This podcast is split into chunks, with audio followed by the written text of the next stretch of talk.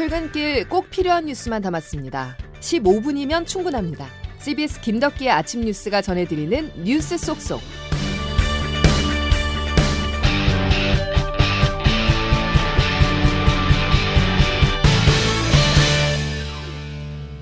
여러분 안녕하십니까. 1월 5일 김덕기 아침 뉴스입니다. 4명 중 1명 꼴입니다. 그제 한국땅을 밟은 중국발 입국자의 코로나19 양성 비율인데요. 국내 신규 확진자 수는 정체 혹은 감소세를 나타내고 있지만 해외 유입 확진자는 꾸준히 늘어 겨울철 재유행의 불안 요소가 되고 있습니다. 지난 3일에는 중국인 확진자가 격리 장소로 이동하던 중 달아나는 일도 발생했습니다. 첫 소식 김태현 기자입니다. 그제 중국에서 국내로 들어온 입국자는 모두 1,137명. 이 중 단기 체류자 281명이 인천공항에서 검사를 받았는데 73명이 코로나 양성 판정을 받았습니다. 26% 그러니까 4명 중 1명꼴로 감염이 확인된 겁니다. 게다가 지난달부터 해외 유입 확진자 중 중국발 확진자 비율은 꾸준히 높아져서 최근 일주일간 비율이 41.9%까지 급등했습니다. 오늘부터는 중국발 입국자에 대해 탑승 전 48시간 이내 PCR 또는 24시간 내 신속 항원 검사 음성 확인서 제출도 의무화됩니다. 중국 내 코로나 유행이 국내에 유입되지 않도록 조규홍 보건복지부 장관입니다. 늦춰서는 안 되겠습니다. 이처럼 검역을 대폭 강화하긴 했지만 공항에서 양성 판정을 받은 중국인 확진자가 격리를 거부하고 도주하는 사고가 발생하기도 했습니다. 좀 불미스러운 일이 있어서 대단히 유감이라고 일단 생각을 하고 있습니다. 앞으로는 좀 더 경찰 당국과 경찰은 A 씨를 수배하고 행방을 쫓고 있는데 동선조차 제대로 파악이 안 되는 상황입니다. 질병청 시스템 오류로 지자체의 입국자 명단이 공유되지 않은 데 이어 입국자 인솔에 커다란 구멍까지 드러나면서 정부의 방역 강화 대처가 부족했다는 지적이 나옵니다. CBS 뉴스 김태현입니다. 상하이 인구 70%가 감염됐을 수 있다. 중국 전역에서 이미 6억 명 이상이 감염됐다. 홍콩과 대만 언론의 보도 내용입니다. 중국 당국이 공식적인 감염자 집계를 하지 않고 있기 때문에 정확히는 알 수 없지만 한국의 중국발 입국자 양성 비율이나 중국 내 화장장이 포화 상태인 점을 보면 짐작이 가는데요. WHO는 신속하게 환자 정보를 공유해달라고 중국에 촉구했습니다. 장성주 기자의 보도입니다. 현재 코로나19 확진자와 사망자가 폭발하는 것으로 알려진 중국의 우세종은 오미크론 하위 변이인 BF7입니다. 이미 병원은 확진자로 넘쳐나는데 심할 땐 응급실에 의료진이 발디딜 틈조차 없어 환자들은 밖에서 처치를 받고 있습니다. 사망자도 빠르게 늘면서 장례식장과 화장장도 포화 상태입니다. 임시 화장터를 짓고 있지만 태부족이라 일부 화장장에선 웃돈을 요구하고 심지어 아파트 주차장에서 시신을 태우며 장례를 치르는 모습도 SNS에 공개됐습니다. 이런 상황에서도 중국이 공식 발표하는 하루 사망자는 한두 명인 수준입니다. 확진자 집계는 이미 포기했고 사망자도 코로나19 양성 판정을 받은 뒤 호흡부전을 겪다 숨진 경우만 따지기 때문입니다. WHO 세계 보건기구가 나서서 중국이 통계를 축소하고 있다며 비판하고 있습니다. 한편 중국은 외국발 입국 규제를 풀면서 더 강한 전파력과 면역 회피 능력을 가진 XBB 변이 유입이 확인됐습니다. XBB 변이가 설사와 복통을 유발한다는 가짜 뉴스가 퍼지면서 약국의 지사제가 동났습니다. CBS 뉴스 장성주입니다. 그날의 행태를 보면 어떻게 이런 사람이 경찰서장까지 올라왔냐 131건의 그 시간대에 계속 살려달라고 전화가 왔고 어떻게 이걸 모를 수가 있냐고 무전기를 본인이 들고 그 보, 듣고 본인이 직접 가용 병력을 그쪽으로 빨리 급발을 하라고 했는데 몰랐다는 이야기가 말이 안 되는 거 아닙니까? 그때 당시만 하더라도 일반 무전하고 섞여 있었고 그날 음주하셨어요? 그날 저녁에 음주하셨냐고요? 주말 저녁이면 저도 음주할 수 있습니다. 네, 그것까지 밝혀드려야 되나요? 몰랐다는 게 그게 말이 와봐요. 와봐. 아니 몰랐다는 게 자랑이야? 핼러윈 참사 발생 두 달여 만에 진상 규명을 위한 국정조사 청문회가 어제 열렸습니다. 유족의 항의에서 알 수 있듯 진실에 다가가기에는 부족한 모습이었는데요. 여야 모두 경찰에 강하게 질타했지만 야당인 민주당은 그보다 더 높은 곳을 겨냥하며 정부의 책임을 집중 부각시켰습니다. 보도에 정석호 기자입니다. 핼러윈 참사 국정조사 특별위원회는 첫 청문회를 열고 윤희근 경찰청장 등을 대상으로 질의했습니다. 민주당은 참사 대응 과정에서 정부의 컨트롤 타워가 제 역할을 하지 못했다는 점을 지적하며 이상민 장관의 책임을 추궁했습니다. 이 참사는 정부가 컨트롤 타워 없이 진행됐던 김교흥 의원입니다. 하급직들만 구속시키고 수사를 한다는 부분에 대해서 정말 통탄을 금치 못합니다.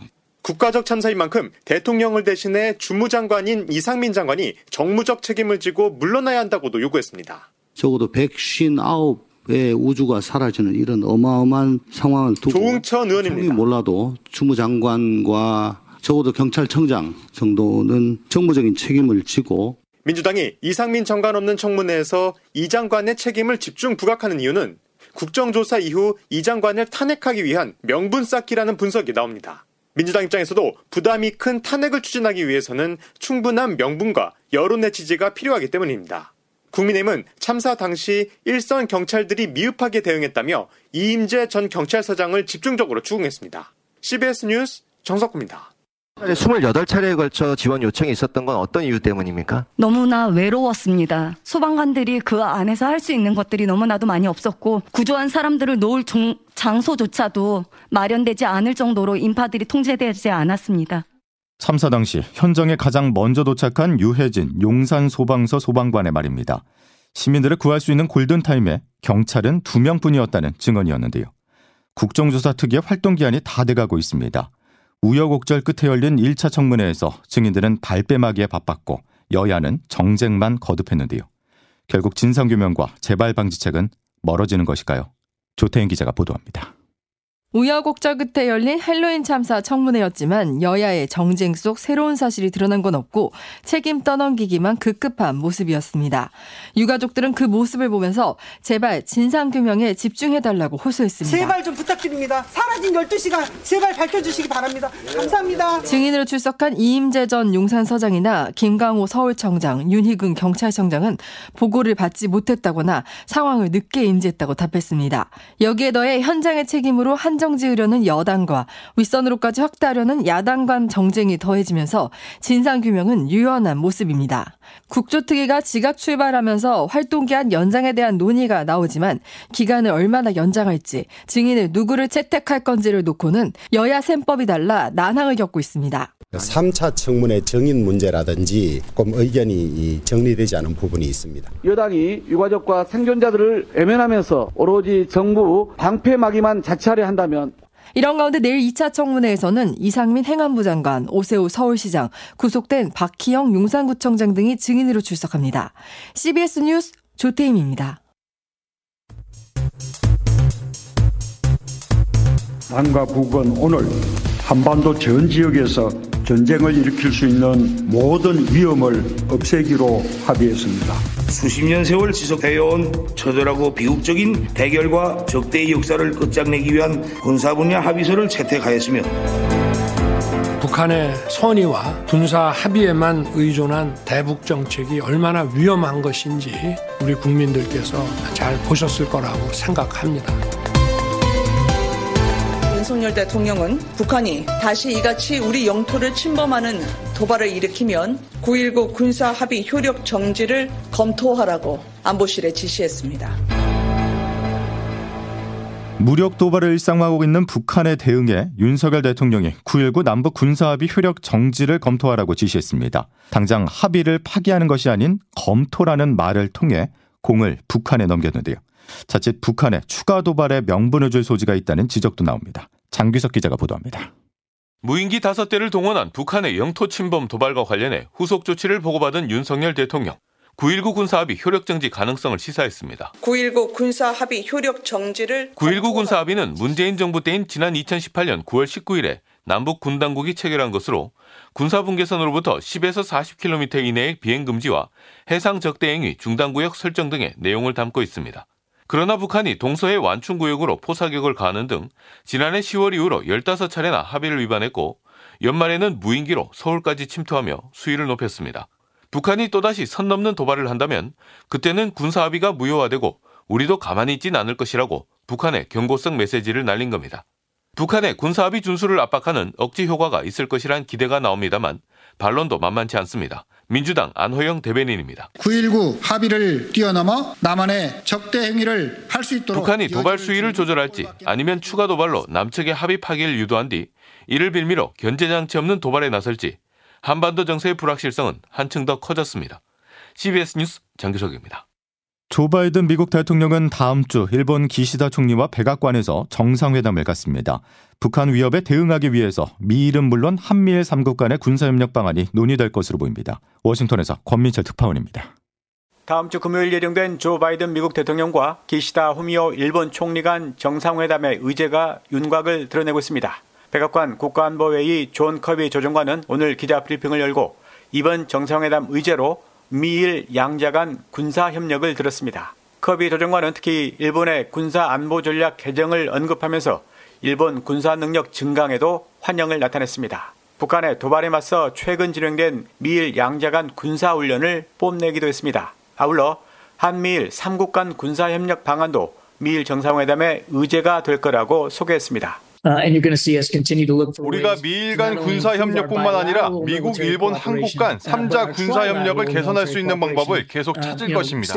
앞으로 더 많은 것을 기대해 주세요.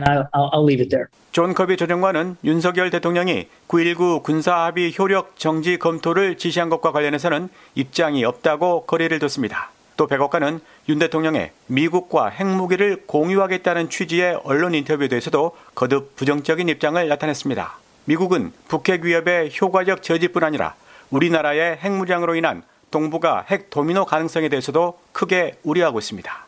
와싱턴에서 CBS 뉴스 권민철입니다. 분위기를 바꿔보겠습니다. 야구의 월드컵으로 불리는 월드 베이스볼 클래식 WBC에 나설 우리 대표팀의 최종 명단이 확정됐습니다. 이강철 감독은 멀리 한번 가보고 싶다는 각오를 밝혔습니다. 임종주 기자입니다. 오는 3월 WBC에 출전할 야구 대표팀 30명이 확정됐습니다. 미국 프로야구 최고의 이루 수비를 뽐내는 한국계 토미 현수 에드먼과 지난해 유격수 골드글러브 최종 후보에 오른 김하성, 거포일루스 최지만까지 현역 메이저리거 3명이 포진한 내야진이 강점으로 꼽힙니다. 2006년 첫 대회 4강 신화의 주역 이종범 LG 코치의 아들이자 지난해 프로야구 최고 선수 이정후와 홈런왕 박병호, 최고 포수 양의지까지 타선도 든든합니다. 지난해 카타르 월드컵에서 16강 기적을 이룬 축구 대표팀의 자극을 받아 4강 이상의 성적을 내겠다는 각오입니다. 이강철 대표팀 감독입니다. 월드컵을 보면서 우리 선수들이 좀 동기부여가 좀 되지 않았나. 그걸 보면서 저도 막 희열을 느꼈고, 메디를 한다 이런 것보다 일단은 뭐 일본은 좀 벗어나고 싶습니다. 먼 데로 한번 가고 싶습니다. 대표팀은 3월 10일 숙적 일본과 대결 등 도쿄에서 열리는 1라운드와 8강을 통과하면 미국에서 대망의 4강과 결승전을 치릅니다. 2006년 4강, 2009년 준우승 이후 2회 연속 WBC 1라운드 탈락과 지난해 도쿄올림픽 노메달 수모를 겪은 한국 야구가 명예 회복을 벼르고 있습니다. CBS 뉴스 임종민입니다. 프리미어리그 토트넘의 손흥민 선수가 득점포를 다시 가동했습니다. 손흥민은 오늘 새벽 크리스탈 팰리스와 EPL 19라운드에 선발 출전해 3대 0으로 리드하던 후반 27분 쐐기골을 터뜨리며 리그 4호 골을 신고했습니다. 한동안 비판에 시달리던 손흥민은 지난해 9월 18일 레스터와 경기에서 해트트릭을 기록한 뒤 이어진 골 가뭄을 EPL 9경기 만에 끝냈습니다. 김덕기 아침 뉴스 함께하고 계십니다. 기상청 연결하겠습니다. 김수진 기상 리포터 전해주시죠. 네, 오늘 아침에도 철원이 영하 15도, 제천이 영하 14도까지 떨어지는 등 중부 내륙과 경북 내륙을 중심으로 강추위가 계속되고 있습니다. 하지만 오늘 낮부터는 서쪽에서부터 상대적으로 온화한 공기가 들어오면서 추위가 누그러지겠고 한파특보도 점차 해제되겠는데요. 오늘 한낮 기온 서울과 춘천 4도, 대전 7도, 대구 8도, 광주 9도의 분포로 오히려 평년 기온을 다소 웃돌겠습니다. 다만 이렇게 추위가 주춤한 대신에 또다시 초미세먼지가 기승을 부리겠는데요. 오늘 서쪽 지역을 중심으로 종일 초미세먼지 농도가 나쁨 수준을 나타낼 것으로 보여서 호흡기 관리 잘 해주셔야겠습니다. 그리고 절기상 소환인 내일 낮부터 주말 오전 사이에는 전국에 비나 눈 소식이 있는데요. 특히 내일 밤부터 모레 새벽 사이 중부 내륙을 중심으로 최대 5cm 안팎의 많은 눈이 내릴 것으로 보여서 대비를 잘 해주셔야겠습니다. 날씨였습니다. 오늘 우리 군이 무인기 침투 상황에 대응하는 훈련을 펼칩니다. 소음이 있더라도 놀라지 마시기 바랍니다. 자, 목요일 김덕현 아침 뉴스는 여기까지입니다. 내일 다시 뵙죠. 고맙습니다.